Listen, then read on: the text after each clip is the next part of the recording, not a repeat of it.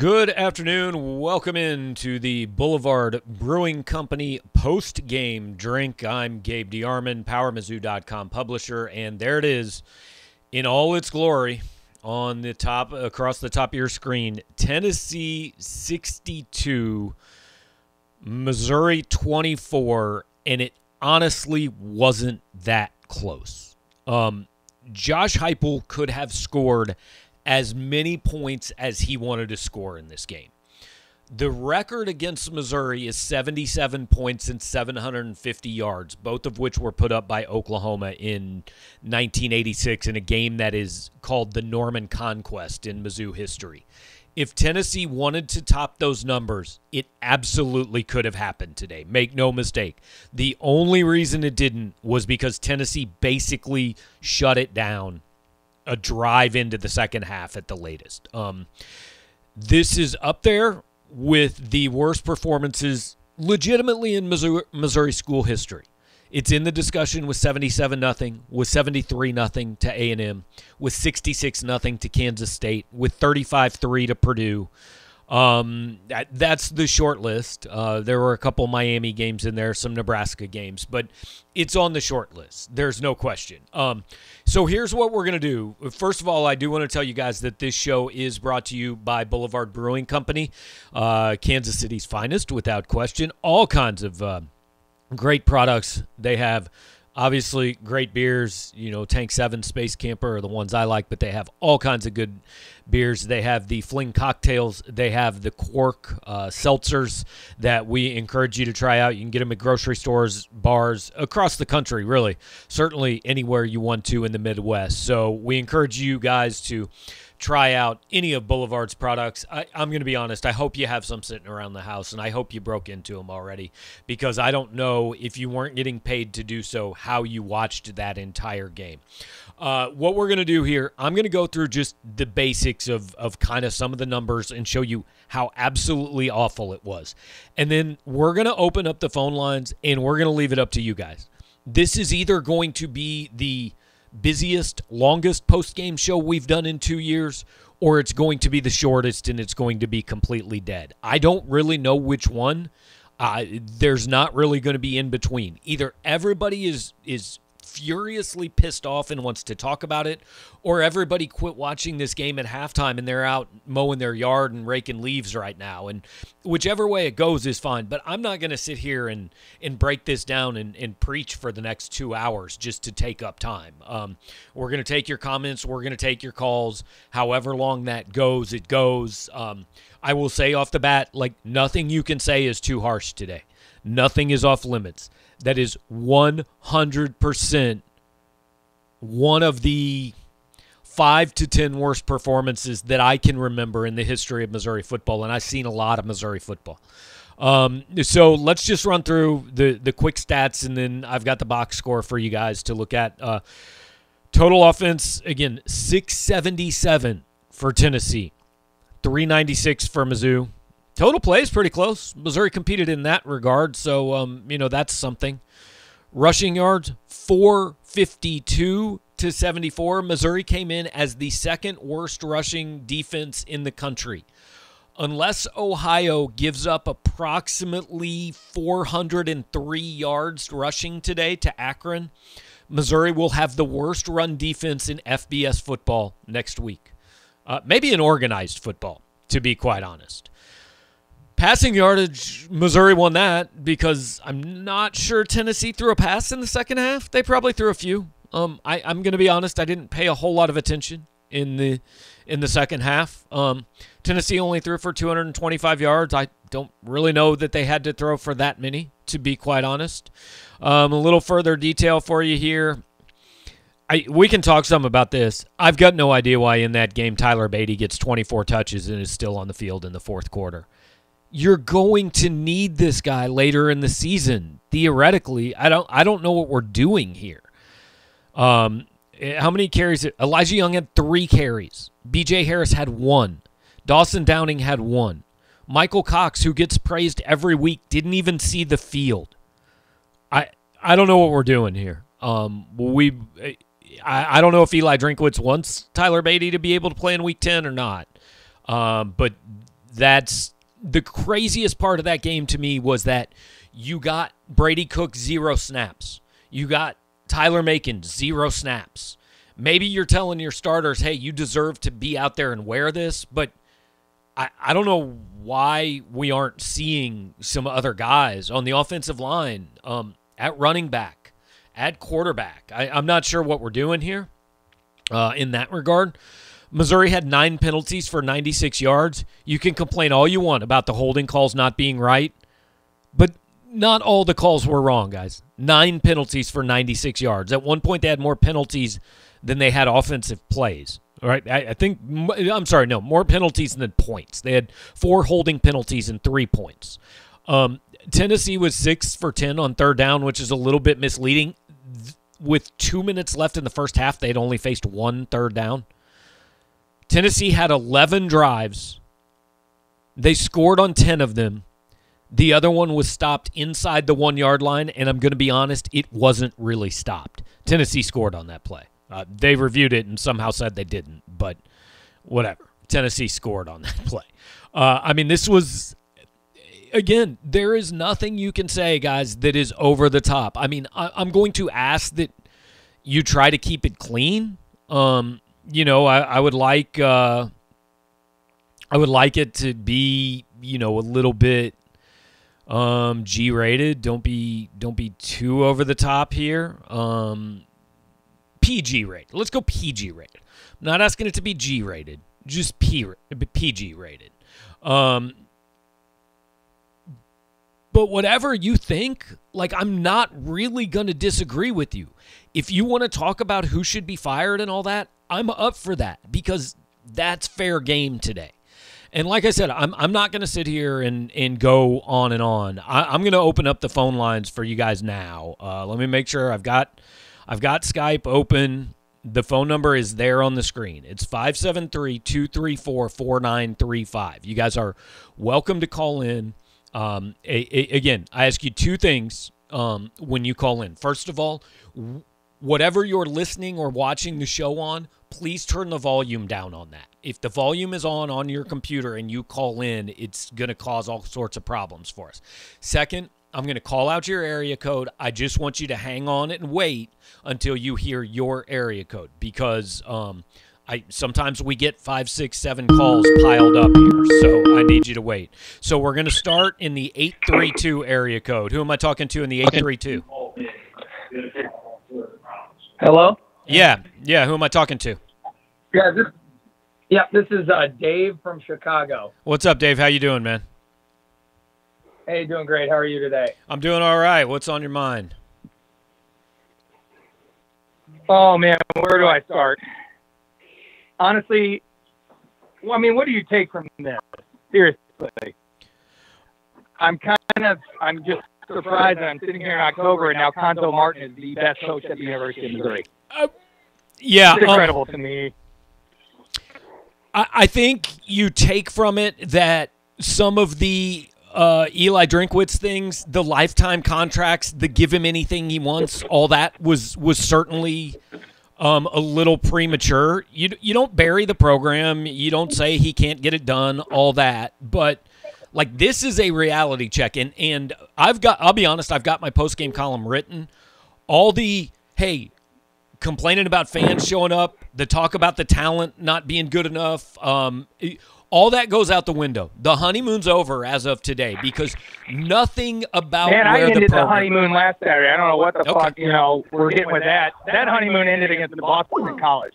Okay, that's fair. I don't know where we go from here. I, I truly don't know where we go from here. It, I mean, my guess would be not to a bowl game this year. Certainly, you're fired up. The season's on the line. I just don't. I don't get it. I don't understand. You have a whole, you know, month to fix the run game. Yeah, I, I mean, defensively, it, it is absolutely. It was dreadful. I, I don't know what the answers are. Um, it, it was dreadful. Yeah, I'm with you. So, yeah, it's look. I, I don't have answers. I'll be interested to see what Drinkwitz says after the game. But um, I, I think where you go this year is hoping you can find some way to scrape to six and six, which I understand. I'm not saying is going to happen, but hoping you can, and that realistically, I mean, you get you get North Texas, you get Vandy. Right. I don't see another win on the schedule. Do you? Um, if they play the way they played today, absolutely not. South Carolina is, you know, Yeah. it's gettable. South Carolina's not really good. Um, but I mean, after this, are we good? no, oh no, what? Missouri, Missouri's not good either. If they play like they did today, they're they're a four and eight team. But you know, Yeah. the hope is that you find something you. and you get to six and six and you salvage this recruiting class. To be quite honest, I'm with you. I think you know you, you get to. When do you fire Wilks? um, Do we give him another? Does he get? I mean, my gosh, you, you lose to North Texas. I mean, the floodgates are open. Oh, I mean, you lose that game and you look anything like that, like today, I think yes, but like it's Yeah, on the it- it's on the it's the Wilks table. firing on the table now. I think. I mean, I put it on the table after Yeah. Boston College, but I just I, I think I it's mean, on the table. What's that? I, I think it's on the table. I don't know that he'll do it, Has to be. but I think it's on the table. And the reason I don't know if he does it because if you fire the defensive coordinator that you went out like last year, everybody could say, "Well, Walters isn't his guy." That can't be said this year. This is 100% on Drinkwitz. The- He fires Steve Wilks. He's putting himself on the chopping block next. And I'm not saying Eli's going to get fired, but you get my point. This is his guy. I And- get your point. You know, It's his guy, and you know what? It's unfortunate because for the first time, he hired his guy and he failed. So I'm, I'm nervous. You know, what does this say about Drinkwitz moving forward? Yep. You know, Arkansas is excelling with Pittman. Ole Miss is number 12 in the country. You know, these are teams that we routinely whip their and whip their ass, and here we are getting 60 points on us by Tennessee. I mean, we're watching teams that we should be, you know, on par with in the conference excel. Tennessee, who by the way. Is in their first year under a new head coach who used to coach here, like that. there you go. I mean, you're Yeah. just making my point. Yep. Exactly. Tennessee, first year head coach. You know, Drinkwitz had a year. Granted, last year, I mean, last year was rough. I mean, that was COVID.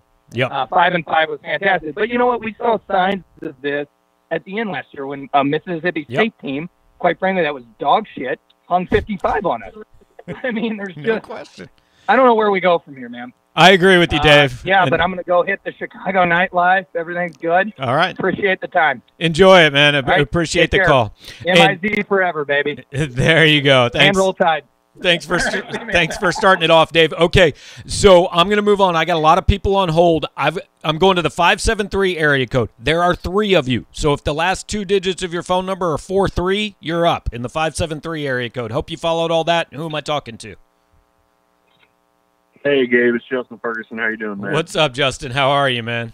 Hey, hey, at least you uh at least you're sober. I know that. You didn't have to drink much today.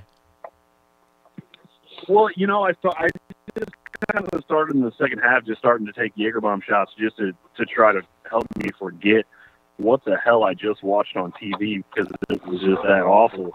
Yeah. Um, I mean, I I have almost no words, Gabe. I mean, that was obviously the worst performance, one of the worst performing Mizzou teams that I've seen ever, and um, Yeah.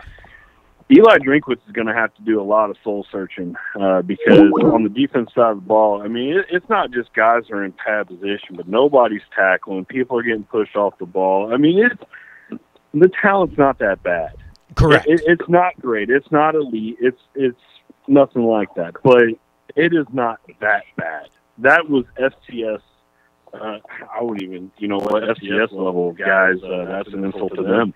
Um, that was that was that was awful. I mean, and at some point we got to look and see. I mean, a lot of people talked about strength and conditioning and things like. that. I mean, I'm watching Devin Nicholson as a linebacker just get pushed ten yards off the ball on, on a run support. I mean, there's nowhere even close. He doesn't even look like he. Can, it looks like a running back can just go out there and block that guy easily. I mean, there's a lot of guys that are getting pushed around. And at some point in time, Eli going to have to he's to have to do some soul searching and look into into ways really if he's going to be successful here. No question. I mean, how many how many No plays? question. I mean, Uh, whoever just called in, you got to turn your volume down. Thanks. Uh, how many plays did we see in the first quarter that I, I mean, we're talking 10, 15 yards downfield before before not before Missouri was in position to make the tackle, before Missouri touched them. gave up a 92 yard touchdown run. I mean, it was, I, I, like you said, it's beyond any description. I don't really know what you say. Um, it, it was brutal. Um, everything you said is Yeah. is 100% right, Justin. And, and, and what, like, you know, you, you heard him say, hey, we're not going to finger point. We're, we're going to kind of stay the course. We're going to, um, you know, all those things that Eli and, and Steve Wilson kind of said during the week.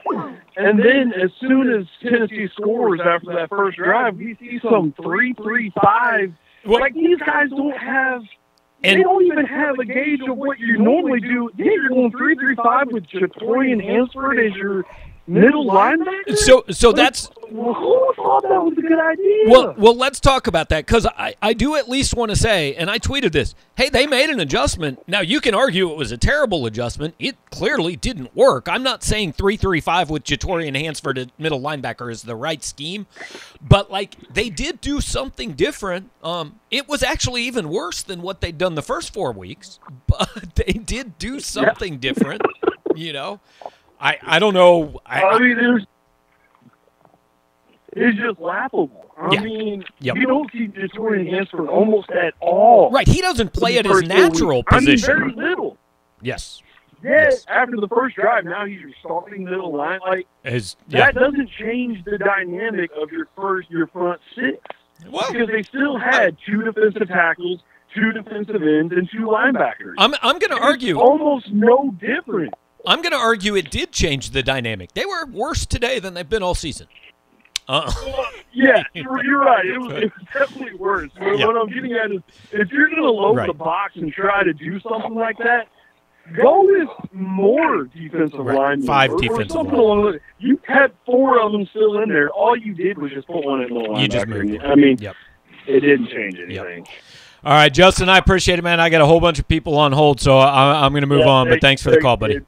All right, we're staying in the five seven three area code. If if your number is five four eight five, go ahead. You with me? Yeah, yeah, I'm with you, Gabe. Uh, I thought uh, Who- Kent Kiefer made some nice throws there in the first quarter. Who am I Uh, talking with? Skip Leach made a nice catch. Gary, Gary Okay. in Columbia. Okay. Linzy Collins Yep. made a nice grab. Um, this is nothing. This is nothing new. Um, you know, Mizzou. When I was growing up in the '80s, I'm not sure they won It- a game. It looked you know, it uh, looked like a lot of those games. Great. It's go ahead. No, it, it looked like a lot of those games. You're right, because I came to some of those games. Right, we I started out Yeah, talking. yeah. It looked a little like the Norman Conquest and a little like 73 nothing against A and M, and and when Miami came in for homecoming. Here's the here's the thing: those teams were actually really good teams, right? That were beating Missouri. This is like an av- This is like a six and six Tennessee team that beat Missouri today. Well, I mean, I could tell you in the '70s we had a lot of NFL players, and we would we would uh, beat a ranked Notre Dame team and then take a dump against Butt State the next week. I mean, this is I, I'm just you know I'm okay. You know, it's Mizzou football. That's that's what it is. You know.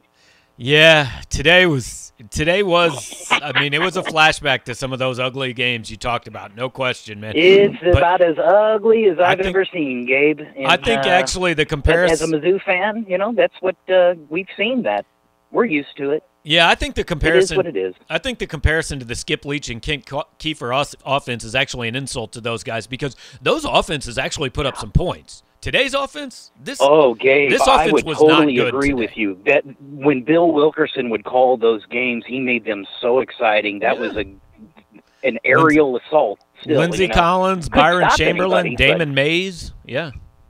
Damon Mays. I Yep. loved Victor Bailey there in the Yep. nineties. Oh, we had some good players, man. No question. Well, Gary, I appreciate the call, man. All right, bud. All right, thanks a lot. We're moving on. Still in the 573 uh, 3940. Are you there? I know you've called in a few times. Yeah, I'm here. I got cut off. Yeah, who am I talking to? This is this is Steve. Hey, Steve, how are you, man? What's going on? Good. A lot further, guys. Kind of stole my thunder. I mean, uh, three three defense. I mean, it's a two man running in the eighty. Um, I guess my bigger concern is, you know, I think Drinkwitz knows they suck because I kept saying last week, well, he's setting up a short side run fading into the stone wall again and again and again. I just can't figure out what we're doing. Is he trying to run the clock because he knows we? Yeah, I mean, I you know today I I mean by the time you looked up it was 28-3 and everybody knew that game was over right? I, I mean yes i think he knows the talent is down and i think he knows they're not very good but not to this level. Like i forget who was saying it earlier but the talent's not this bad. You can't explain today away by the talent and hey we're not good enough. I mean they're not they're not 38 points worse than tennessee bad. Um, today was was something special. And I don't use the Q word, and I'm not going to do it here, but I, am not sure how a team that I'll be interested to see what Drinkwitz says after the game because I'm not sure a team that is fully bought in and ready to go gets beat that way in the first quarter. Yeah, I mean Dave Matter didn't use the Q word, but he used the loaf word, and he shared some videos on oh, Twitter saying, "Yeah, basically showing you know Rakestraw just quitting. Yeah, I saw I saw that tweet, and that, and that one I'm sure will be brought up in the film room and played a few times. Well, I mean, has he done anything in two years? He's made a few plays, but uh, like you know, it, it, almost and I don't mean to to like gloss is it, over. Is, is it worth going Ted Lasso and yeah putting out a viral video over that guy? Yeah, I don't mean to to gloss over your point, but like uh, picking out individuals who were bad in this game seems like unfair, right? Because eh, I can't pick out individuals who are good in this game. Can you name one player? Eh, that's not true. Sean Koetting, Harrison Mevis, and Grant McKinniss were good. Missouri has good kickers. Other than that, I can't pick out anybody that was good. Yeah, I mean, yeah, and Harrison Mevis. Yeah, yeah, the kickers were about it for the day. thanks, Dave. All right, thanks a lot. Appreciate the call, Steve. Let's go. Uh, we got the three one four area code. You still on the line with me? Three one four. You here? Okay, we are going to move on. Let's see. Let's go back to the five seven three, uh, ending in thirteen eighteen. You there? Hey, Gabe. Hey, who am I talking with here? This is Adam. Hey, Adam, what's going on, man? How are you?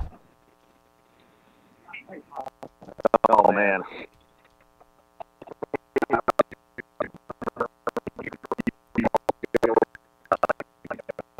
Adam, I uh, I'm losing you here. Dark ages, watching some really bad Mizzou football. We're all battle tested, mm-hmm. but I got to say, after this defensive performance, I think this is right on par with uh, maybe 2017 debut against Southwest Missouri State. Yeah. Hey, uh, whoever just called in, please, uh, you know, kind of stay quiet so I can hear, if you don't mind. Uh, no, that's that's fair. That that Missouri State game where they gave up 43, that was pretty bad. Um, it's up there with some of those games that Missouri fans would get mad about Nebraska and Oklahoma running up the score, but really they had their third stringers in and you just still couldn't stop them. Like it's in that conversation. Right, but like you said, like you said a few minutes ago, obviously those were good teams.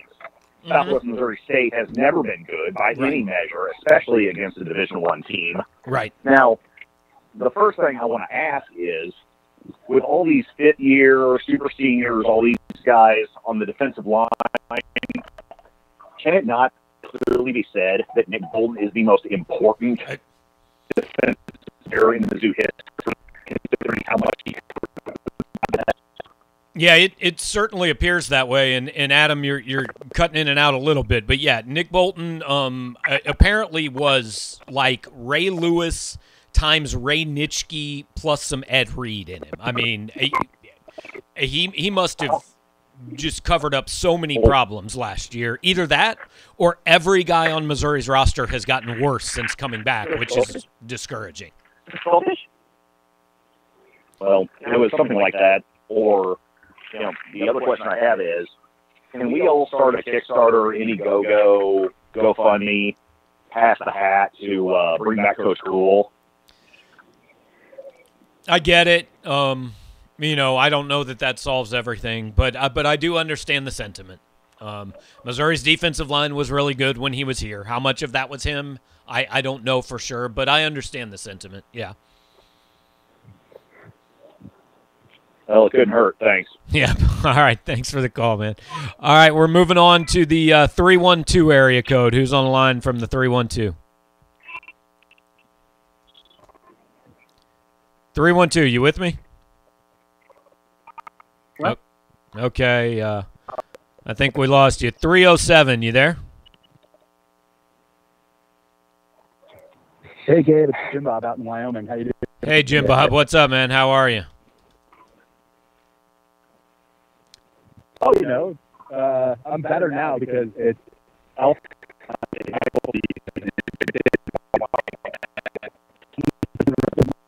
hunting elk.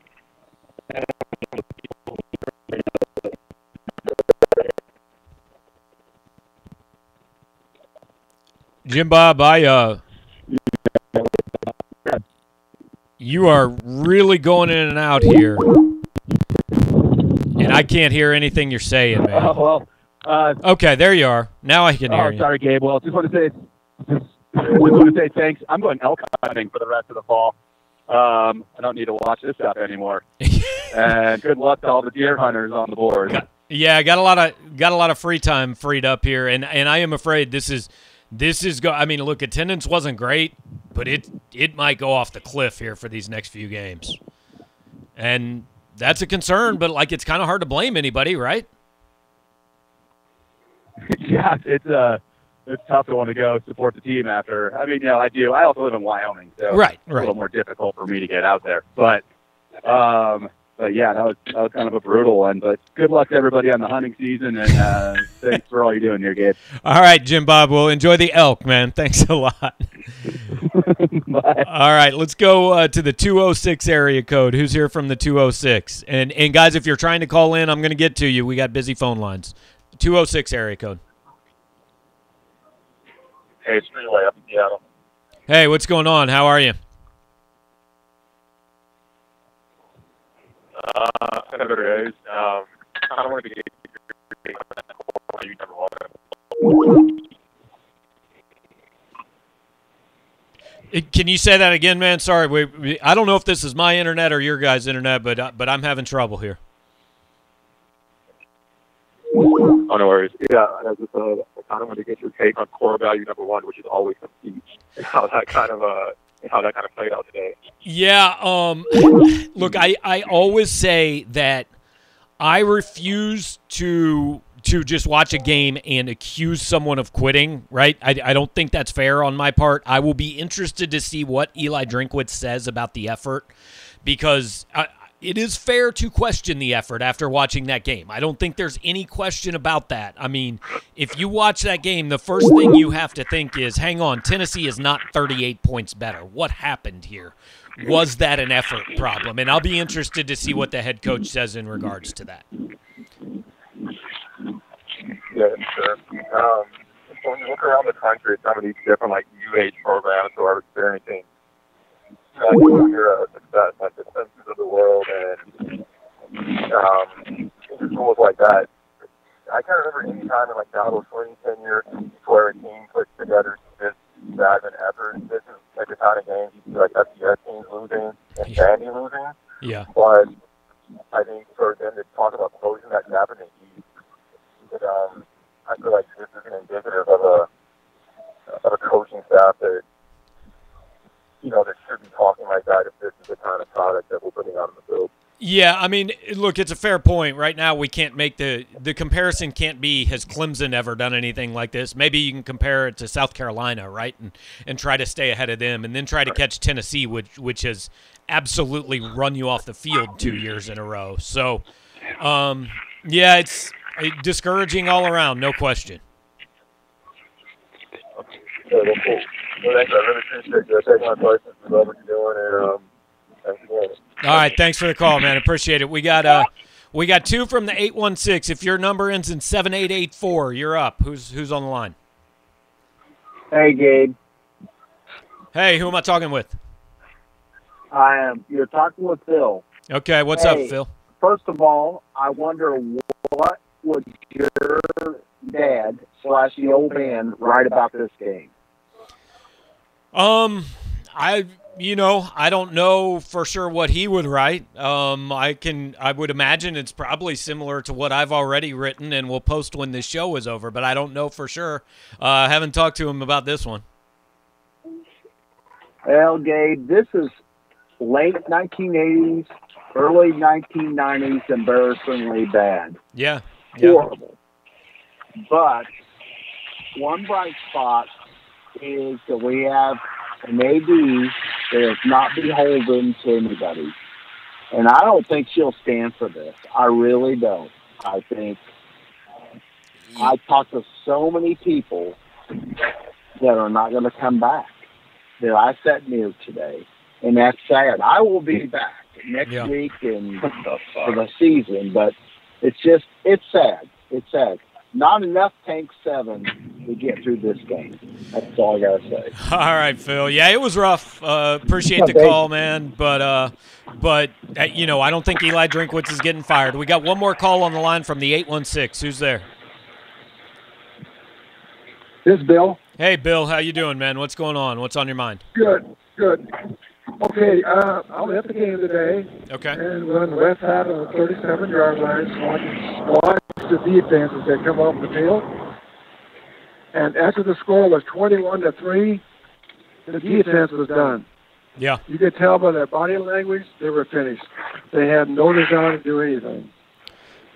Hey, And, well, and the rest of the game, you, you saw the result. yeah. I mean, to be fair, they hadn't really done anything before that. You know. I know. I'm just saying. And also, how are they going to justify keeping Wilks when Tennessee puts up 677 yards? Yeah, it's eh, like I said, it, that is on the table now. Now I don't know. eh, I know he, Eli Drinkwitz certainly is going to be asked about it post game. I don't know what he'll say. I, I don't think he's going to fire Steve Wilks in the post game. I don't think he'll probably fire him this week. But after a performance like that, it is on the table. I agree. Yeah, I agree. I agree. Yep.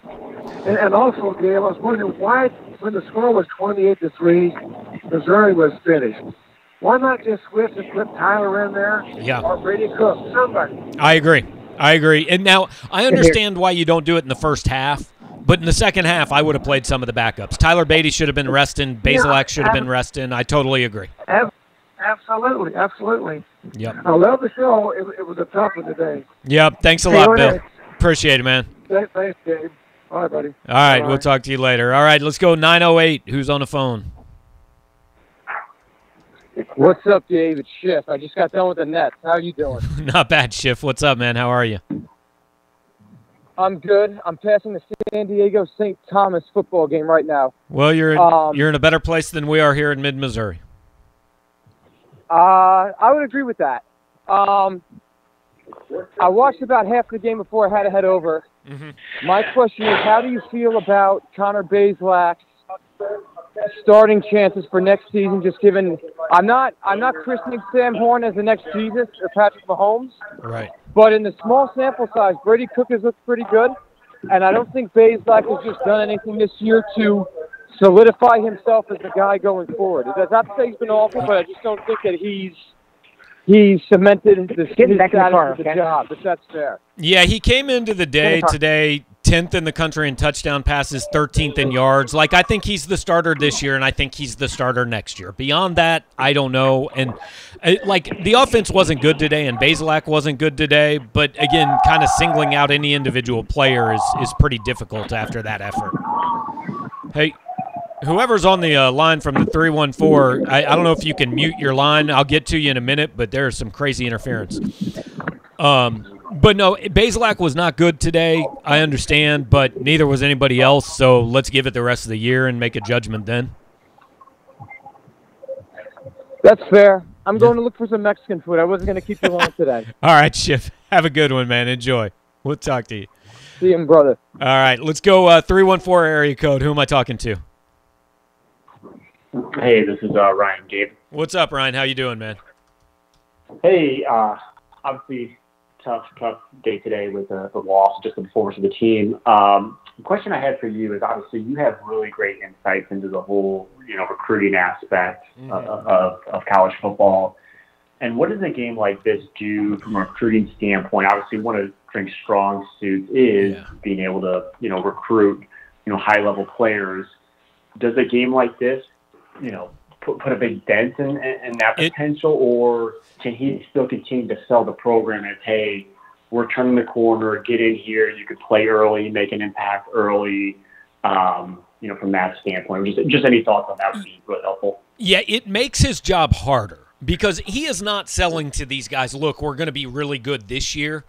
Um, but now they're not even as good as as even probably the skeptics thought. Like they're probably not making a bowl game at this point. So it does make his job a little bit harder in selling this to recruits. That doesn't mean he can't do it. Um, but it is more difficult probably than it was 2 weeks ago because if a kid watched this game, he's going, "Hang on, man, you're that far behind Tennessee. You already lost to Kentucky. How many people are going to be here next week?" It makes his job harder. There's no question. And uh I you know, next year is he's going to have to show some some progress certainly. Now the flip side of that is yeah he can get on the phone with these kids and say hey did you see us play last week? You probably can play here next year if you come here. So there's two ways you do it but um, I, am not going to say that this like cripples recruiting and that they're going to have a mass exodus but today was bad enough that it at least does kind of make you think hey he's he's got a little tougher sales job than he had a week ago. There's no question about it Gotcha. thanks for taking my call, Steve. All right, thanks a lot. Appreciate the call. Let's uh let's stay in the three one four. Uh, you still on the line with me? Hey, Gabe, it's Scott. How you doing? Not bad. What's going on, Scott? How are you? Uh, well, I still have beer left. So, okay. Uh, that's uh, about the only positive thing I think I have going right now. Yeah, that's good news. I mean, you're still um, you're still upright. Outside of that,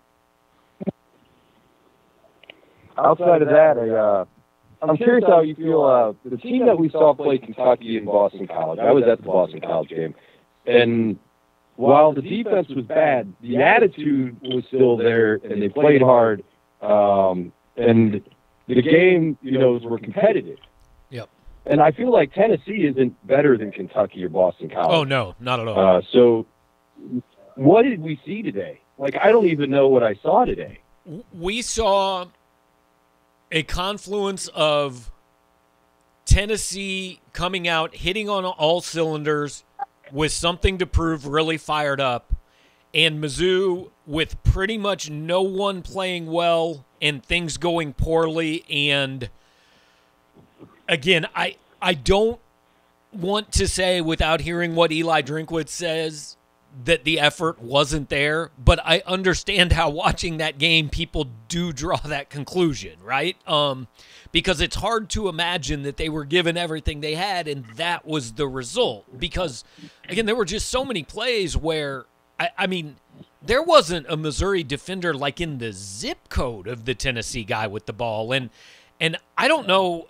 It, it, that can't be all scheme, but it also can't be all talent, right? I mean, m- at its worst, Missouri's defense should not be this bad, no matter what scheme it's running. Um, and so, yeah, I, I can't really explain it any better than you can. And and I honestly, I doubt Eli Drinkwitz can either. Uh, the last thing, Gabe, is you know everyone's like, uh, you can't fire a defense quarter in the middle of the year. Yeah. Well, you could have a grad assistant come in and do the same thing that Wilks did today. Yeah. I mean, anybody can scheme, you know, 800 yards of offense and 62 points. I don't think you need to be paid a million dollars in order to it, do that. It, it it takes something incredibly drastic to fire a guy who has been here for five games, right? But today was drastic. And like I said, I am not calling for Steve Wilks' job, but I do think, I mean, the question's at least going to be asked. It is on the table. Hey, did you make a bad move that you have to correct here? Now, Eli can say whatever he wants at that point, and, and, and I don't. If I had to bet, I don't think he's going to fire him, but it's at least at the point, yeah, that it has to be asked. Yeah, I agree with you, Gabe. Uh, thanks. I, would say uh, I'd put attendance at uh, next week's game at about thirty-five thousand. So, I think it'll be a little a above day. that, but yeah. Thanks, Scott. Appreciate the call, man. Uh, let's move on to the uh, four one seven area code. Who's on the phone from four one seven? Fuck. Hey, Gabe, it's Stuart in Springfield. What's up, Stuart? How are you, man? I've been better. Yeah. Um, yeah. Man, my thoughts on the game. I, I found myself not even upset because I'm just used to the defense just playing piss poor. I my my issue today was. Go ahead. No, I was going to say, I, like middle second quarter, I started almost. It was almost like a train wreck. Like this is so bad you can't look away. And at some point you go, well, I know they're not winning, so I almost just want to see like 82 points, right? It's like when you watch your team and they're getting no hit and they're behind 11 nothing, you know they're going to get beat, so you almost just kind of morbidly start rooting for the no hitter. You know, I mean, if you're going to see really bad, see historically bad. Well, exactly, and you know, if obviously something change is needed, uh, you know, we got we got our defensive players. They can't even take the correct pursuit angle. I mean, this is junior high football stuff. Yeah, there was nothing. Our guys are getting blown off the ball. Yep. Nobody's backing up the defensive line. The nobody's backing up the linebackers. I mean, 15, 20 yards before a guy gets touched on a on a on an off tackle run play is inexcusable. And and oh, by the way, they can't really cover the pass either. I mean, based Yeah, on today. Exactly. I mean, I, I made the uh, I made the comment. You know, just run a straight up four Joe three man. They be beat us in back, the air. They beat us in the air. Go see Tackle Town But they can't just beat us 15 yards off the ball every single play. It's just I, I'm sick of it. You're 100% Um, right. That being said, I'm going to watch every game, man. I'm going to watch every game. I'm going to root for Mizzou, man. And I appreciate you doing what you do, Gabe. All right, I appreciate it, Stuart. Thanks, man. Let's go uh, 573 area code ending in 46. You there? Hey, Gabe, it's Mike again. Hey, Uh, Mike. Can you hear me? I can hear you, man. Yeah, what's up? Hey, uh, do you think we, we're at the point where we have questions that these blokes can teach schemes to younger athletes compared to the NFL right now? I mean, it's bad. I mean, I, I, you figure an NFL coach could teach a scheme and technique to college kids. I don't know if it's just uh, he's Hold on. the NFL players knowing what to do.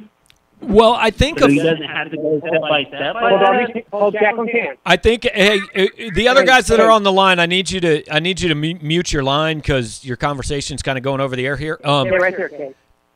Yeah, please mute, mute your line. Um, I think a fair question to ask about Wilks is: Is he coaching something that he can do with NFL level players that he can't do with the level of players he has here? I don't know. And again, there are so many problems on defense that like simply not getting blocked six yards off the ball should be eh, something that college kids can handle. But I, I think that's that's definitely a question people have. Well, and, and you remember old Virginia Tech defense that was very complex.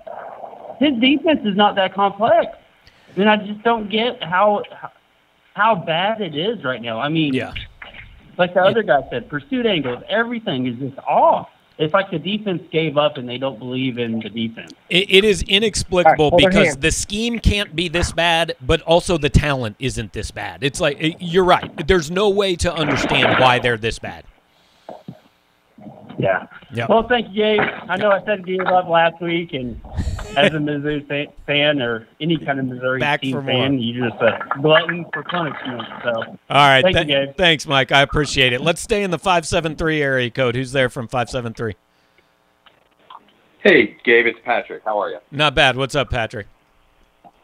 Hey, I, I tell you what, this, what this reminds me of is uh, saw the Norman Conquest, saw the uh, saw the, the debacle in A&M, Gables down Florida was nothing. This honestly reminds me of uh, first season, the 55 to seven loss Oh, Michigan Michigan State. Yeah. Which you saw that well, he was able to turn that around. But uh, the bad part about it is that was the end of the season and not in the middle of the season that uh, Missouri's facing right now. Um, like the other folks, the 3-3-5 defense, it was kind of funny. Game day actually talked about that today, and like with these spread offenses, it makes the perfect sense. But man, you gotta have the personnel to do it. So as soon as we saw Wilks put those out there, it's like, man, the, the defensive line and linebackers can't handle it when they got a four-two or a four-three Yeah. even going. Now we're going to a three-three-five. It just, it, it, it, I you'd almost it just seems to me you almost want, especially with the, the quarterback challenges that Tennessee's had, make them throw the ball. Yes, yeah. you know the pass defense isn't your strong suit, but man, it's better than your run. So make them do that, and maybe you can come up with some turnovers to at least keep you in the game. Instead, you basically said, throw out your playbook, what you're doing, and just run the ball, which they did, and they were more than happy to do that. Um, it just the, the whole idea did not make sense to me. Um, anyway, I'm beating the dead horse here. Um, I just don't know how Wilks said, you know, that thought that the defensive line was the strength of the defense at the beginning of the season. I think that right there is just a, such a giant red flag at this point. Yeah, um, that anybody even make that comment is beyond me. But if the horse Appreciate it, Gabe. if the horse wasn't dead, it died middle of the first quarter today. Thanks for the call, Patrick. Appreciate it, it man. definitely did. All right, buddy. Have a good one. Let's uh let's go to the three one two area code. Who's there? Hey, Big Al. What's up, Big Al? How are you, man? I'm good. Hey, uh, you know, I got to go back on uh, Barry Odom's recruiting because I think he settled for guys that he missed. I think the defensive line, they, they were undersized. They weren't great athletes. Same way with the offensive line. And I think if you go back to the Arkansas game of last year and you saw when Nick Bolton got out and when they put in the subs, the second stringers in there, they didn't have the natural instincts to fill the holes and they guess like Jamal Brooks and those guys. You see it today. Right. They just don't have that natural instinct. And um, and then this year you factor in that they lose four four uh, backups uh, linebackers to the portal, and we lost the two de- defensive tackles and everything else. They're so diluted. But however, um, if you watch the game today and you watch how like Chris Turner, God bless him for being there, but he doesn't perform or produce. But he crashes down the line and doesn't maintain the edge, and I think that's coaching. I think they're telling him to go down the line and hopefully come down the outside, but they don't have anybody on the outside to get that. Yeah, and, so and I was just a, go ahead. go ahead. No, I was just going to say I agree College that game last week, and uh, Yeah. we talked to a couple players that were in one of the delis after the game, okay. and they just said simply Missouri wasn't that physical. They said they weren't bad, but they just weren't very physical. So I think Drinkwitz better change the tone Yeah. in there and get some big beefy guys that are going to set the edge and, and do what they got to do, or it's going to be a, a bad deal for them. Yeah, and I think look, Odom's recruiting wasn't great. We know that. It also was not this bad, right? Like these players were better than this last year, and they were better than this the year before. Now, they weren't maybe good enough for him to keep his job, and the recruiting needed to be better, but the talent gap between Missouri and Tennessee isn't this big. It just isn't. Um, and this is the first week we've seen, like the Kentucky game. Hey, Kentucky's a better team. They won by a score. Fine. Boston College, they won in overtime, but those are similar teams. That's fine. Today, these were evenly matched teams, and one of them looked like they didn't belong on the field with the other one. And so that's not all recruiting. That's just I don't know. There's more to it than that, and I don't have the answer. But uh, but yeah, I agree with you. Well, the, the defense better, better figure it out because if not, they look like they were done today, honestly. Yeah, and I I, agree. to say that. Agreed. All right, buddy. Appreciate the call. Thanks, Gabe. All right, let's uh let's move to the seven one nine area code. Who's there? Uh, John, how you doing? Hey, what's going on? How are you? Not too bad. How are you? Hey, whoever's on the line, like you got to mute your line. I got kids screaming in the background. This is brutal. Okay, go ahead, man. Sorry about that. Oh yeah, no worries. Um, just a few observations here. I think in all my years, you know, as a Mizzou fan, this was probably the first time when I'm watching a game where I you just knew that the defense just just could not stop anybody. I mean, it put so much pressure on our offense. I, I mean, it seems our offense has to score 75 points, you know, to uh, Yeah. kind of even stick with the game. You know, no effort. I mean, I don't remember if it was 14 to three or 21 to three on that screen pass on third and 12 where I mean, there's Yeah, what, I think that made it 28-3, I don't know yeah. who n- number two. I'm sorry. I think that one was the one that made it 28-3. Yeah. Right. I mean, I don't. I don't remember who. I think it was number two. Just you know, just kind of lackadaisical. I mean, I don't know if it's just kind of demoralizing. They just kind of gave up. Um, I just, you know, I just don't know where they go from here. Just put so much pressure on the off. I'm not saying our offense are world beaters, but they've, you know, pretty much got the job done when they had to. You know, but I just don't know uh, where. You know, it's just the, the worst defense I've seen. You know, in a long, long time. Yeah, I, I, I, totally agree. I mean, I, I don't know how they got this bad, and I don't know what the answer is either. Uh, I am reading uh, Mitchell Forde's post right now. He asked Steve Wilks or asked Eli Drinkwitz after the game if he would consider making a change at defensive coordinator. Drinkwitz said he just stepped off the field, so that's not something he considered. Then said no comment. So, um, you know, obviously, uh, right. Uh, obviously, but but you're 100 percent right. Like I, I, it's we've talked we've talked it a hundred ways, and there's no way they're this bad.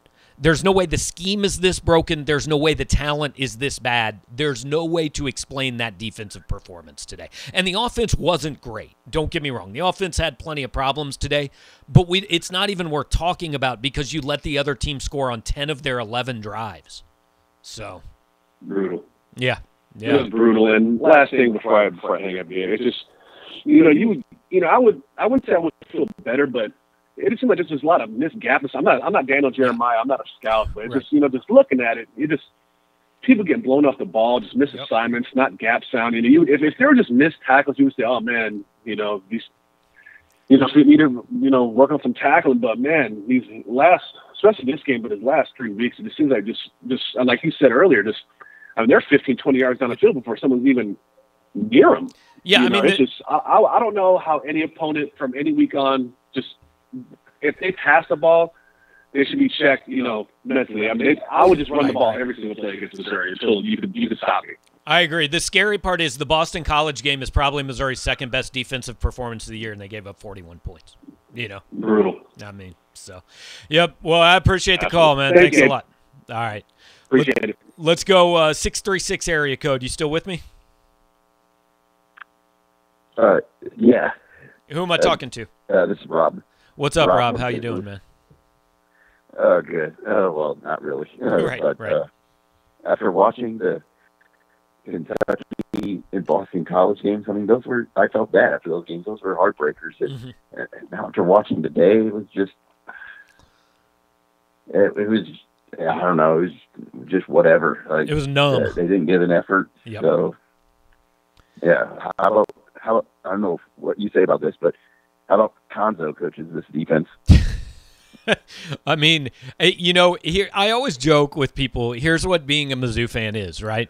Is you're always more fired up for the next season, right? So it's in in the off season, like all spring. It's I can't here, wait yeah. for can't wait for football season. Football season's going to be amazing. Blah blah. Then like four weeks into football season, it's oh man, I can't wait. So football, I'm done with that. Can't wait till basketball. And then we're going to get to like January 12th, and people are going to be like, I'm done with basketball. Can't wait till football, right? It just keeps going back yeah, and yeah, forth. because I'm I'm more a, I'm actually more of a basketball guy than a football guy actually, but um, I mean, so let's say they let's say they beat North Texas and they Yep. beat Vanderbilt Yep. and maybe South Carolina. That'll, that'll get you to five wins. Right.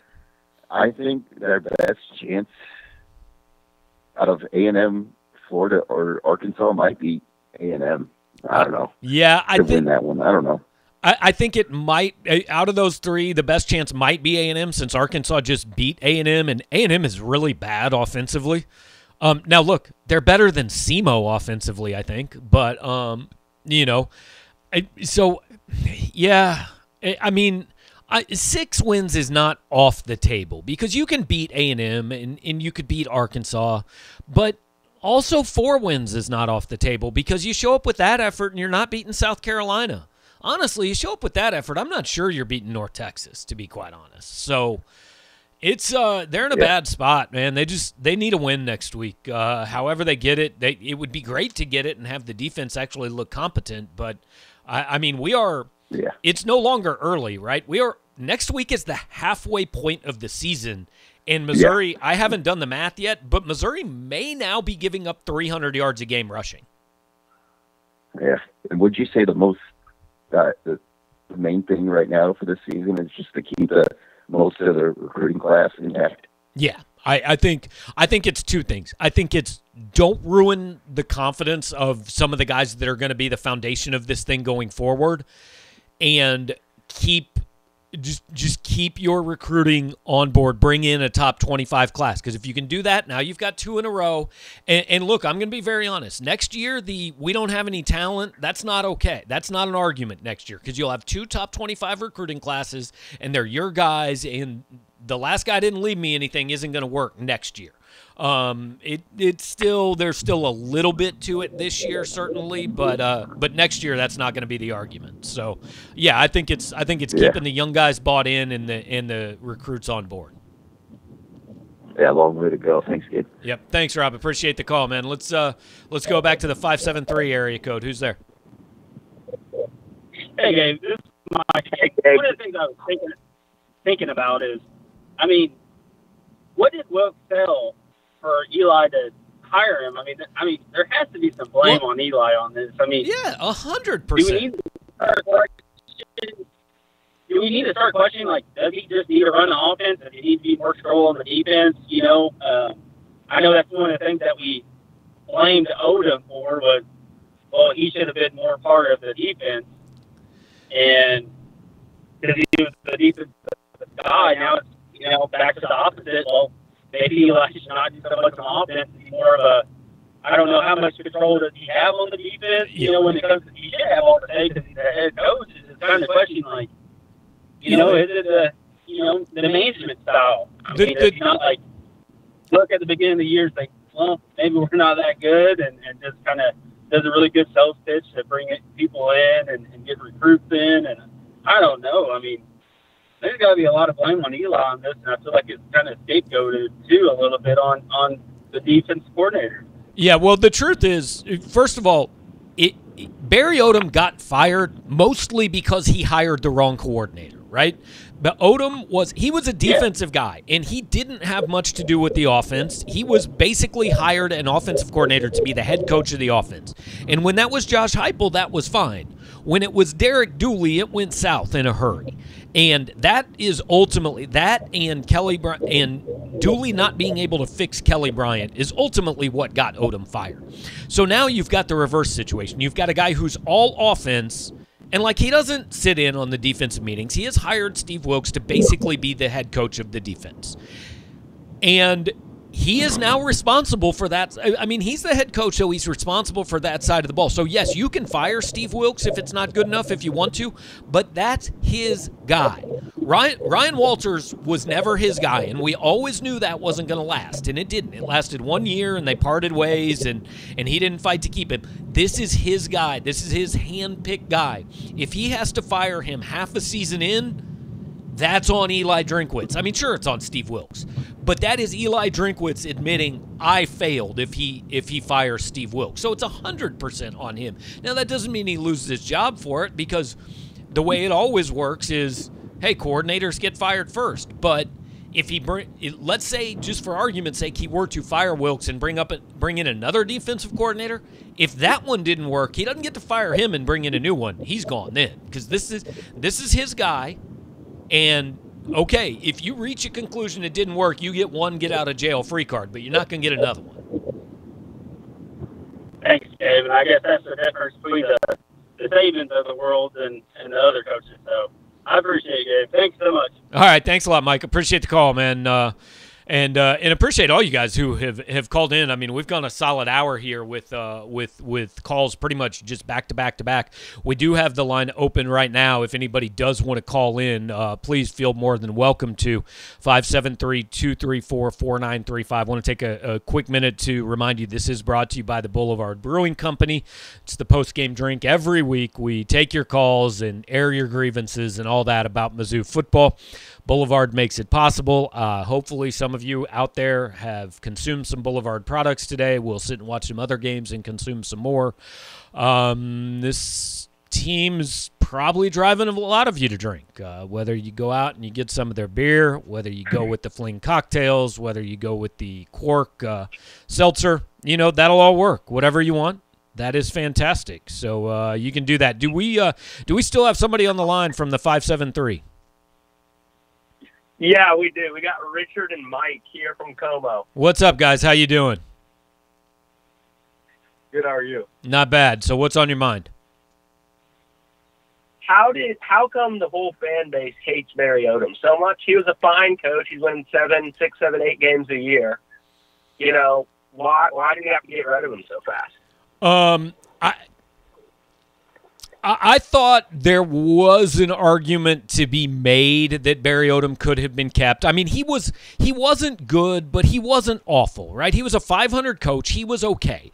Now, the way things started out uh, with Drinkwitz's recruiting, Barry's recruiting wasn't great. I don't think he had a very good relationship with Jim Sterk, but there is a little too much now of the well, this is all Barry Odom's fault. Barry Odom's talent was not this good. You can't both be on the side of, well, Barry Odom should have won 10 games in 2019, and Barry Odom left us such trash that you can lose 62 to 24 to Tennessee and it's not your fault. You can't reconcile both of those statements. So I'm not going to make an argument that Barry should have been here. I'm not even going to make an argument that Drinkwitz isn't a step up. He looks like he has been, but the honeymoon ended today. And this is the column I wrote, and it's not posted yet. It's going to post after this show. The honeymoon ended today. The equity, all the goodwill, a lot of that went out the window because Missouri's not this bad. Yeah, we got two more things for you here. The first being, you know, do people forget about 2015, how bad Mizzou football, how bad a place it was in? Yeah. And I think back from that, like, we got to realize, you know, it's like the Kim Anderson years. Cuonzo gets a long leash because it was such a bad place. Right. Yeah. And um, then also, go ahead. Drinkwitz paying players. Not to my knowledge. Not to my knowledge, man. I mean, I you know who who knows? I never say never in college sports, but I sure don't know anything about it.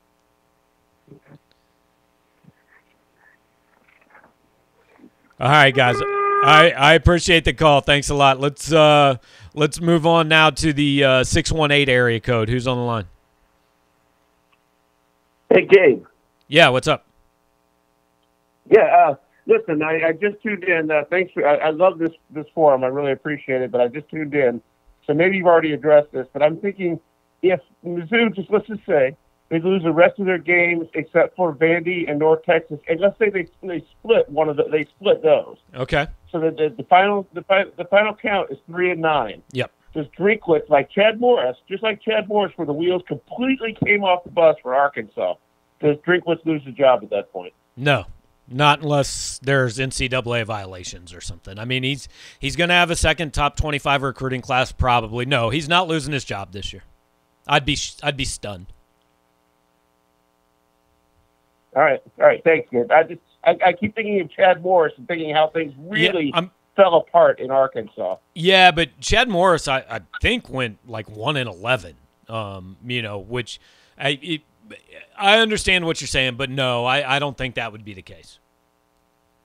All right, thanks, Gabe. All right, have a good one. Let's uh, move back to the five seven three. Who's there? Hey, Gabe, it's Davin. What's up, Davin? How you doing, man? Uh, you know, sometimes. Fighting through. Yeah, I got you. Uh, yeah. So I'll admit I wasn't on the board a whole bunch last week, so maybe y'all talked about it because after the Boston College game, I was just I didn't want to pay a whole lot of attention for a little bit. right. Um, but uh, I was sitting in the stands today, and Realus George Jr. was sitting like right down in front of me, and I'm pretty sure he was still on the roster. He looks like he's still on the roster. Um, yeah, I guess now that you mention, I didn't really see him play. That, No, that's he, He interesting. couldn't have because he was sitting in shorts and a sweatshirt, like just right down next to me. So I, I, I don't know what's going on. I, I kind of said something as we left, and I said, "Are you Realus George Jr.?" He's like, "Yeah."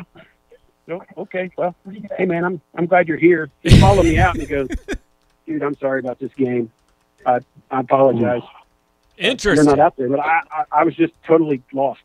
Yeah, that's uh, that's interesting. I don't know. I'm texting Mitchell. He's over in the press box. Maybe he'll be able to get some answers on that. Yeah. Okay. Well, that's that's all I wanted. All right, Uh, Davin. I understand everybody's upset. Yeah, Um, yeah. Still be at the game next week. I don't know. It don't. It, it it's not a whole lot of fun to watch, maybe, but maybe it'll get better too. I don't know. Can't get worse, right? Yeah. All right, buddy. I Thank you. appreciate the call. We'll talk to you. Let's uh, let's go to the 303 area code. Who am I talking to? Are you talking to Greg? What's up, Greg? How are you, man? Hey, pretty good, pretty good. Hey, I was trying to see, um, like, I know uh, recruits are, are coming to the games, mm-hmm. and also Luther Burden, I guess, is supposed to be coming next week and everything. Mm-hmm. You, you, you see what happened today, and what do you think? Like these recruits are thinking, other than yeah, I get immediate playing time, but some of these schools we're going up against to get these kids are having some of the same issues we have, and uh, now Drinkwitz is forced with an issue on some of these defensive kids that he might have to make a uh, defensive coordinator change. Yeah, um, I mean, I think that you know the the message you're selling to recruits is, hey, we need help. We need you to get better, right? Um, you're not. I, I mean, it, with Luther Burden specifically, and I've said this a number of times in the last two weeks. If he's judging it on where am I going to win the most games, well, he's not coming to Missouri. I, I mean.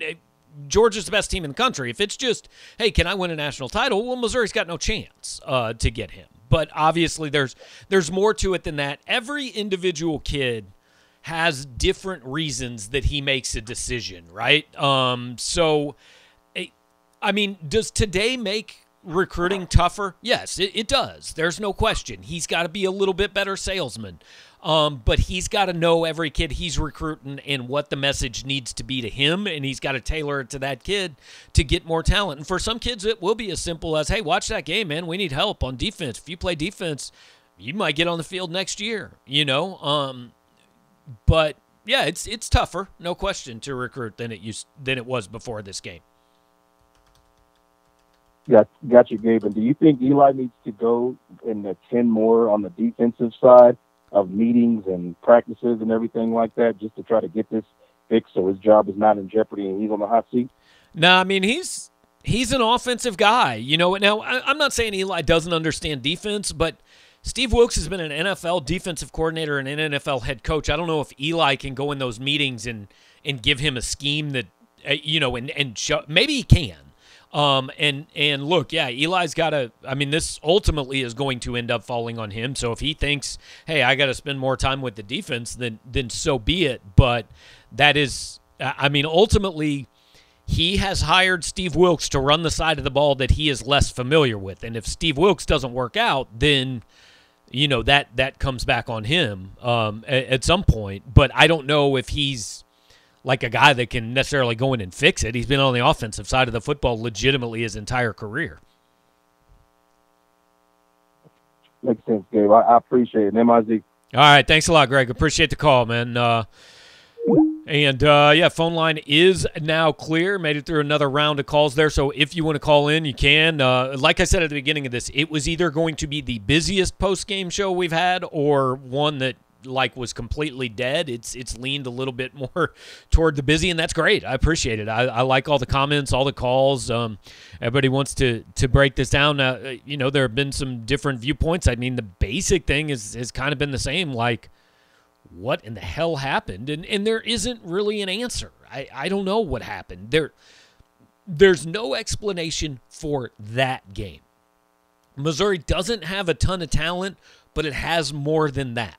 Missouri might need a better defensive scheme, but the scheme can't explain like just legitimately not touching guys on 92 yards runs, like not even being close. I, there, like if if if Eli Drinkwitz would have would have sat down, if you would have talked to him last night and said, "Give me the worst possible case scenario tomorrow in which nobody gets hurt." What's the worst possible case scenario? I don't think he could have described this. I, there is zero chance anybody saw this coming. I, it doesn't shock me that Missouri lost this game. It shocks me that it was 28 3 after a quarter and frankly got no closer from there. I, I don't know. Guys, uh, I don't know how you explain it. We will eventually have video of Drinkwitz's press conference on the site. Again, I come straight here after the game, so I don't watch Drinkwitz's press conference. Mitchell was there; he's writing about it. He will will have comments. I did pass on the the note about Steve Wilks, where basically said he just said I just got off the field. I'm not going to comment on on Steve Wilks and whether I'll make a change, you know. But um, I, I don't. There's no real explanation, Gus. Um, they are far worse than anybody could have thought. And lost in this is that the offense was not good either today. Connor Bazelak threw two interceptions and easily could have had four. Tennessee basically said, We are not going to let Tyler Badie beat us. Badie had 21 carries for 41 yards and three catches for 27. So he had 24 touches for 68 yards. And Missouri didn't have anybody else that could beat him. Uh, let's go over to the 660 area code. Who's on the phone? You there? 660 area code. What's up? All right, I don't know. They uh, do not appear to be there, I guess. Uh, so appreciate it. Uh, not sure, can't hear you, but feel free to uh, feel free to call back at some point if you want to. But again, um, Missouri said Tyler Badie's not going to beat us, or I'm sorry, Tennessee said Tyler Badie's not going to beat us. Missouri had nobody else who could. So I do not want to excuse the offense from this discussion.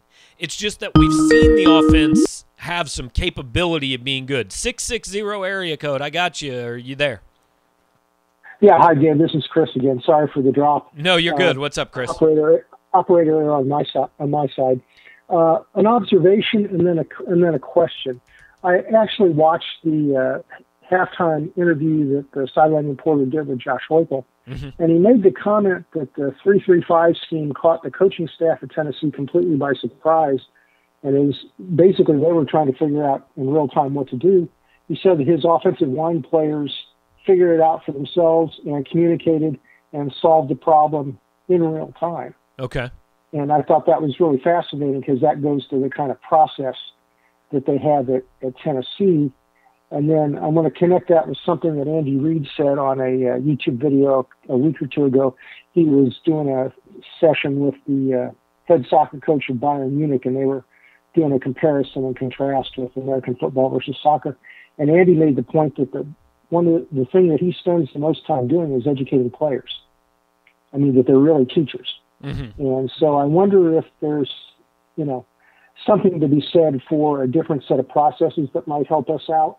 And then the other comment I'll make, and I think other people have touched on this too, what apparently was some lack of effort. Um, I wonder if there isn't some issue in the locker room that nobody's aware of. Yeah, I And mean, that's all I got.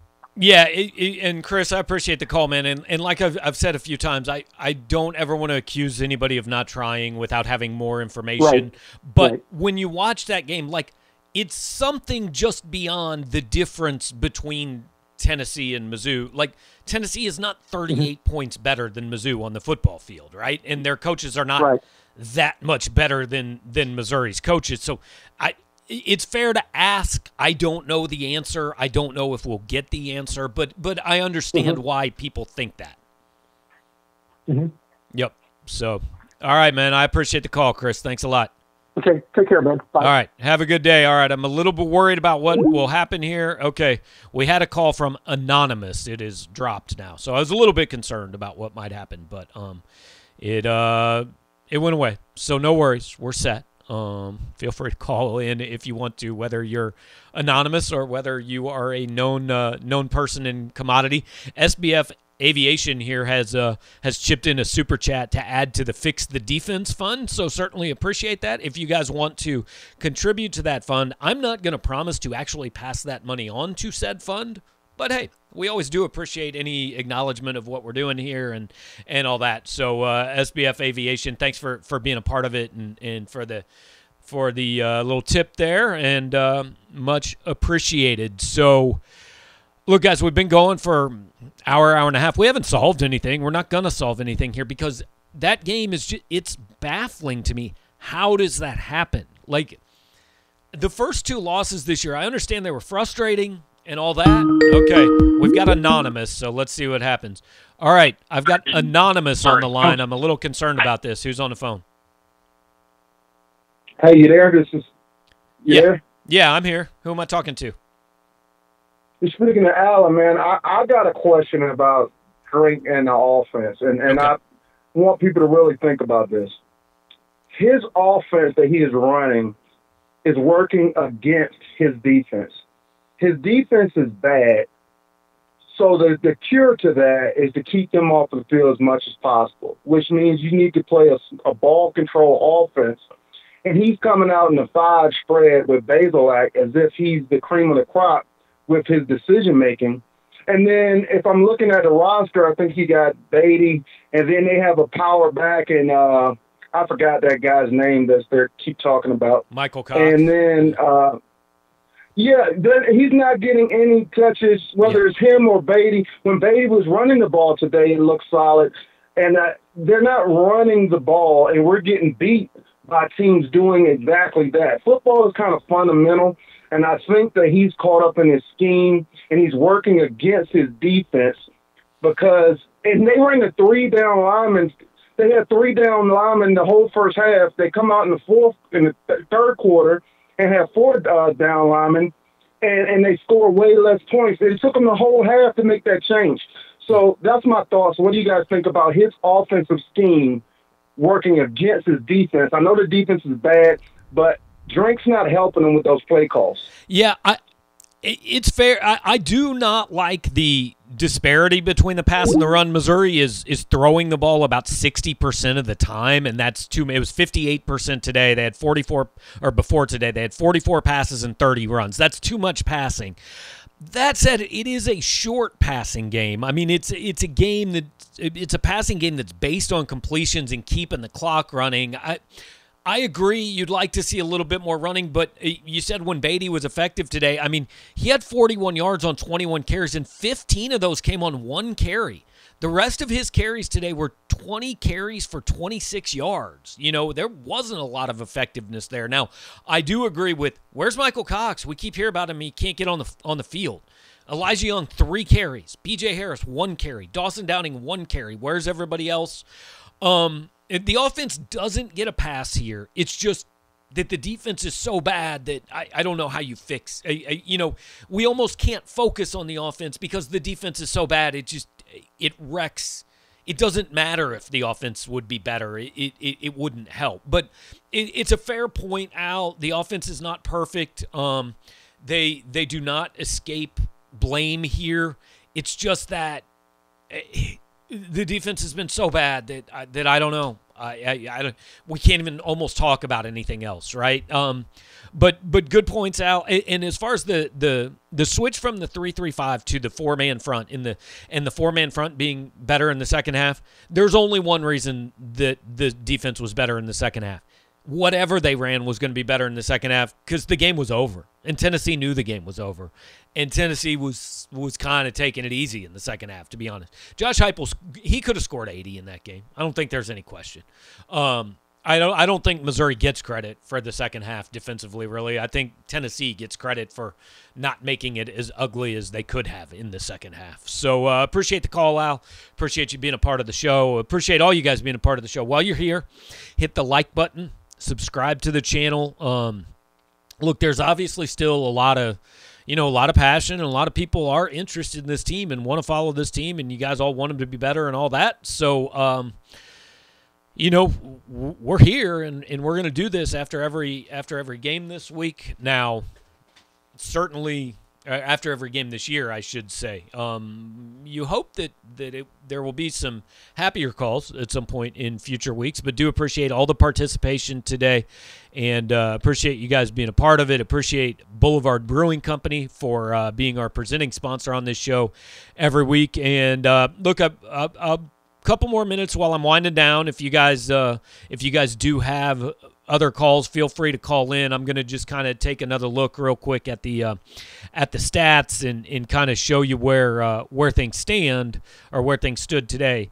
Once again, Tennessee 677 total yards. They ran for 452. All right, let's go back to the uh, let's go back to the phone line real quick to the 206 area code. Who's on the phone?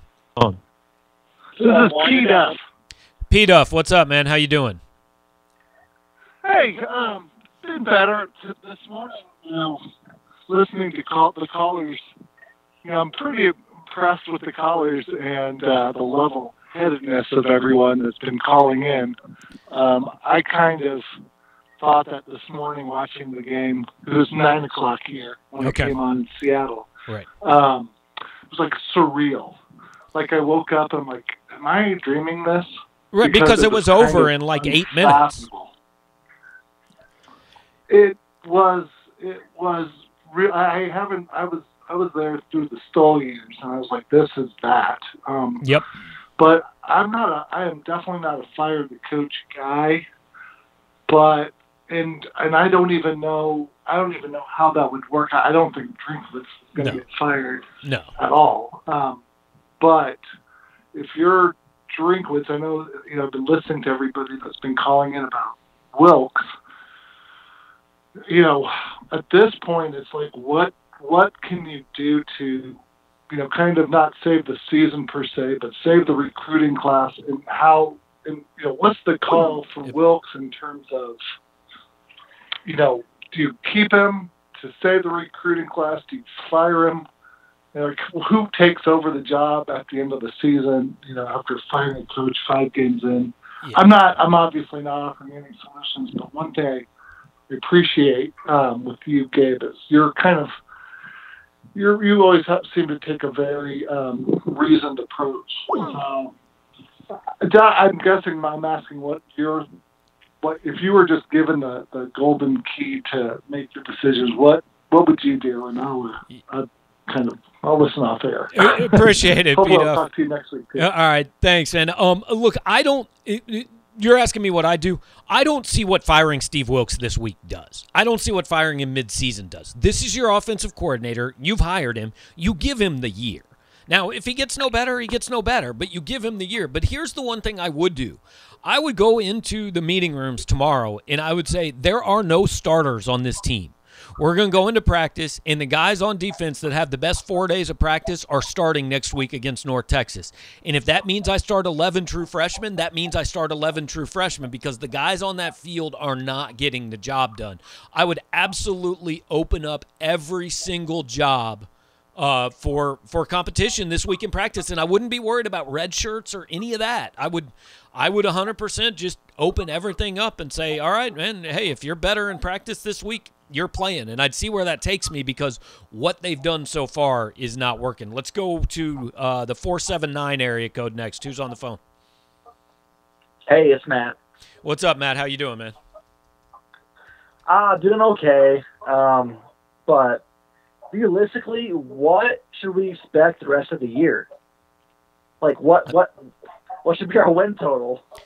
Well, Not be high. No, I think certainly you ought to beat North Texas and Vanderbilt still. Like they're really bad, and I think this was Missouri's worst game. I don't think we see Missouri this bad again.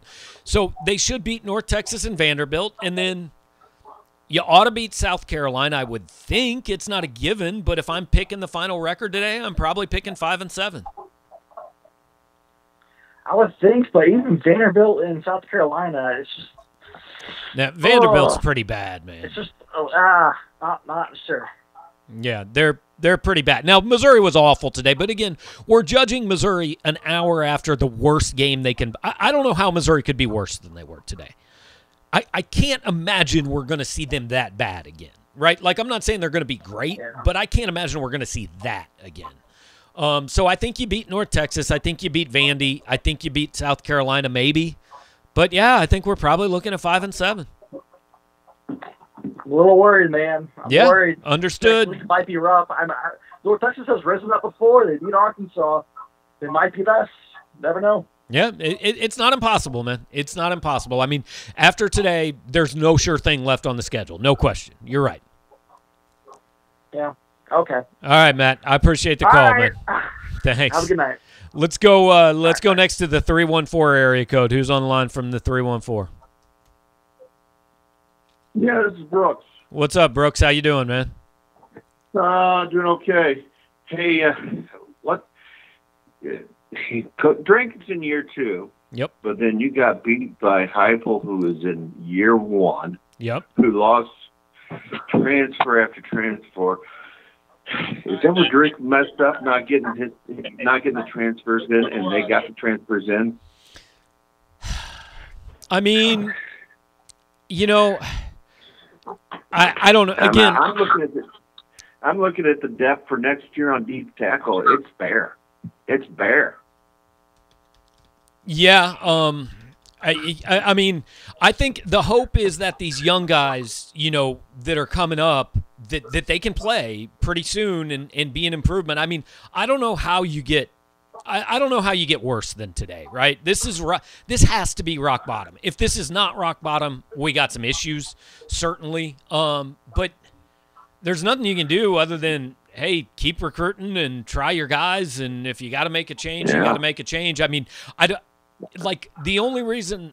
I, I have no answers because I don't know how anybody has an answer after watching that game. To be quite honest, I mean it just was. Well, you you lost two D, D linemen to Arkansas last, you know, this past year.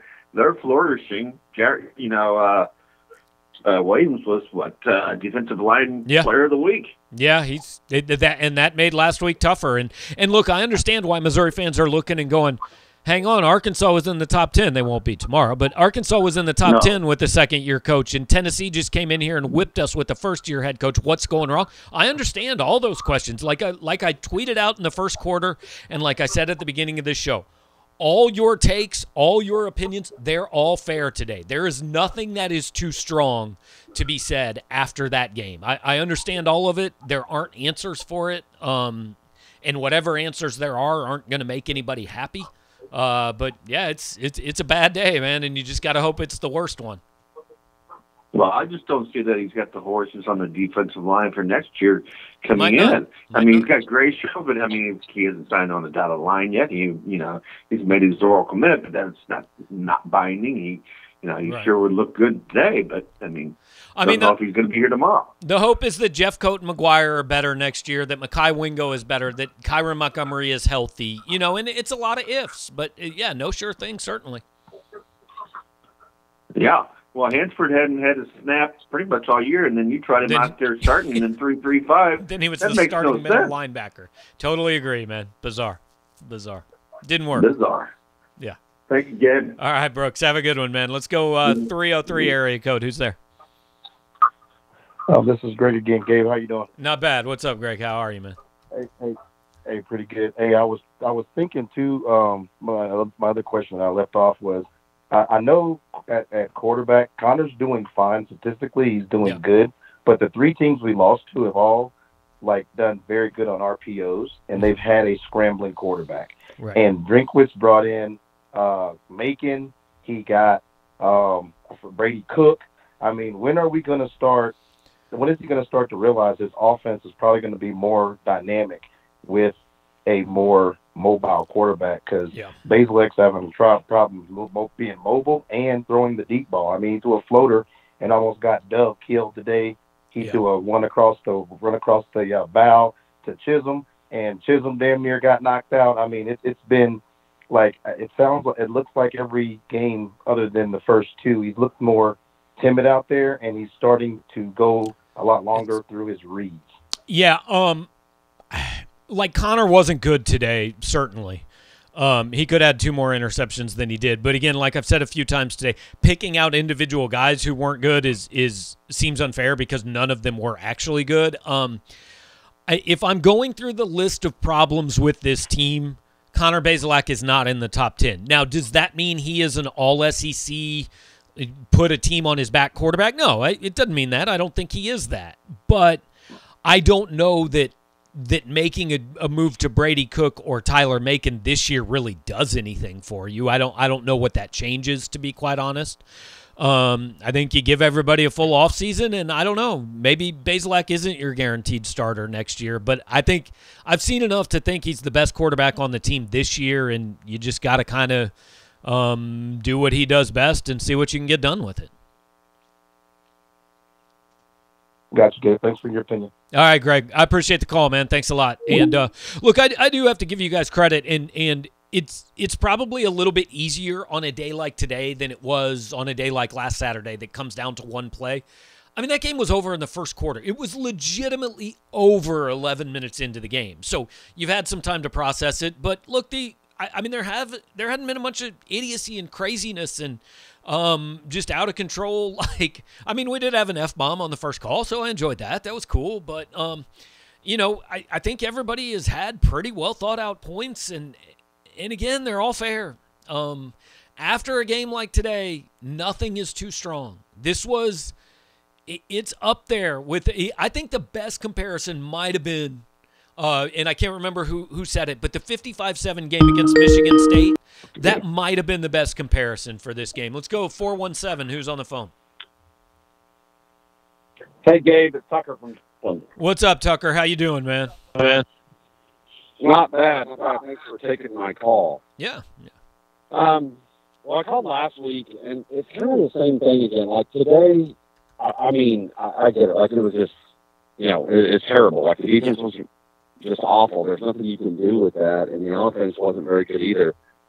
But like, I don't know. I, I I'm just more concerned with the fact that the offense, which Drink is an offensive guy, seems to have gotten stale. And and I know before you say anything like that, I'm not trying to blame the offensive side of the ball because nothing matters until the defense gets fixed. But like, it it just seems like.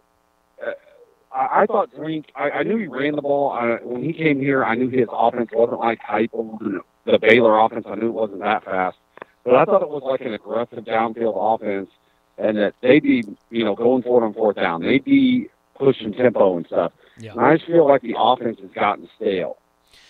I, I understand that point of view. I don't know if he thinks he has the guys to do what he wants to do. Maybe I, I'm again. I know I keep hammering on this point. I'm a little concerned that he obviously doesn't doesn't trust anybody in the backfield except for except for uh, Tyler Badie. You know, um, yeah. But I think, and, and look, I'm not going to pretend to have studied a whole bunch of of App State tape or anything, or NC State tape even. But I think maybe the lateral stuff and the quick stuff and the side to side stuff is a little more of his offense than people want to believe it is than it is this vertical offense. I'm not sure that's true. Okay, but like at some point, like when you realize your defense isn't just bad, but it's like you know horrendous. It's Right. wretched. Like, don't you like you know become more aggressive? And I, I don't Yeah. mean like change everything that you do, but like you know, like running the ball on second nine when you've got this, and, and not going for it on more fourth downs. And again, there weren't like any fourth and one today. I, I get that, but like, I mean, hell, even fourth and eight, like what, what, what could be worse? Like, I- I know he's trying to. I, I know he's looking at the long term picture, but like this, the defense he has. I, if I were Drake, I'd be calling plays as if my defense was horrendous because it is. Yeah, no, that's a fair point. And look, if you punt at this point, it's like saying we're minimum going to give you three points. I mean, legitimately, the only time Missouri stopped Tennessee today, I thought it should have been a touchdown. Like I thought they got the review wrong, and, and the kid scored. And that's the only time they kept Yeah. Missouri out of the end zone or kept Tennessee out of the end zone. So you're right. I mean, I do think you have to change what you do offensively. Punting, like Grant McKinniss, thanks for coming along, man. You can hold, but we can't punt the ball anymore because it's like giving up four and a half points every time we do. And, and and then and at some point, hopefully, like the defense gets better. Whether Yeah. this year, doubtful, but if it does, great. Or next year, then of course you change a little bit. But like, I don't understand like why we aren't more aggressive when the defense is historically bad. Yeah, no, that's a fair point, man. That's a fair point. I agree with you. So, Thanks for taking my call again, Gabe. I'll let you go. all right, Tucker, have a good one. We got two more on the line here. We're going to start in the five seven three. Who's in the five seven three area code? Five seven three. You with me? All right, nobody there. Eight one six area code. You there? Yeah, I'm here, Gabe. Who am I talking to? Yeah, uh, uh, this is Rex. What's up, Rex? How Uh, are you? I'll, I'll make it. I'll make it quick. Uh, I'm uh, probably quite a bit older than uh, most of your callers, but um, the defense. These players we have on defense weren't the greatest last year or the year before, Right. but they are. They this year. Uh, that defensive coordinator has something uh, to do with this, and uh, I mean, sometimes you just gotta, you know, I'm older, and this hanging on when it's staring you in the face, you know. But they didn't play this bad No, the last couple of years. You're right, and like we've said And, today, uh, the talent's an issue, but it's not the only issue because they were better than this last year. Uh, so, uh, you're Yeah, right, man. so- You're right. and stuff. But but I'll let you go. All I right, Rex. appreciate talking to you. Appreciate the call, Okay. man. And and and look, Rex is where we're all at today. There aren't answers. We don't know. I, I mean, it's I, you can't watch that game and be able to explain it. It you just hope it doesn't get any worse than that. Um, I, that's that's all I can say. Um, we're gonna Mitchell's gonna have some stuff on the site. I'm gonna have a column on the site. I appreciate all you guys that hung out here and and and kind of stuck with us and we talked everything out and we solved nothing. There are no answers for today. Who knows? Um, next week can't be worse. Never say it can't be worse. Buddy Bell. Um, I don't know, guys, but you got to hope this is rock bottom. You're you're either going to look back in a couple years and say, "Hey, remember the day we turned the corner," or you're going to look back in a couple years and say, "Hey, remember the day we knew it wouldn't work." Today is is one of those two things. I don't know which one it is, but it's one of those two things. So, uh, we'll be back next Saturday, and you know, hey, give it another shot. Uh, like Missouri, like I assume at this point, Steve Wilks, like Eli Drinkwitz, all that. So thanks for uh, being with us. One more shout out to Boulevard Brewing Company. If you haven't been drinking Boulevard all day, it's only four o'clock, guys. There's half of the afternoon games and all of the night games left. Go get yourself some Boulevard, hang out, have a good day of college football, and uh, appreciate you guys being a part of it. On the way out, hit the like button, hit the subscribe button, and uh, we'll catch you next week. This has been the Boulevard Brewing Company post game drink. Stay tuned to PowerMizzou.com for continuing coverage.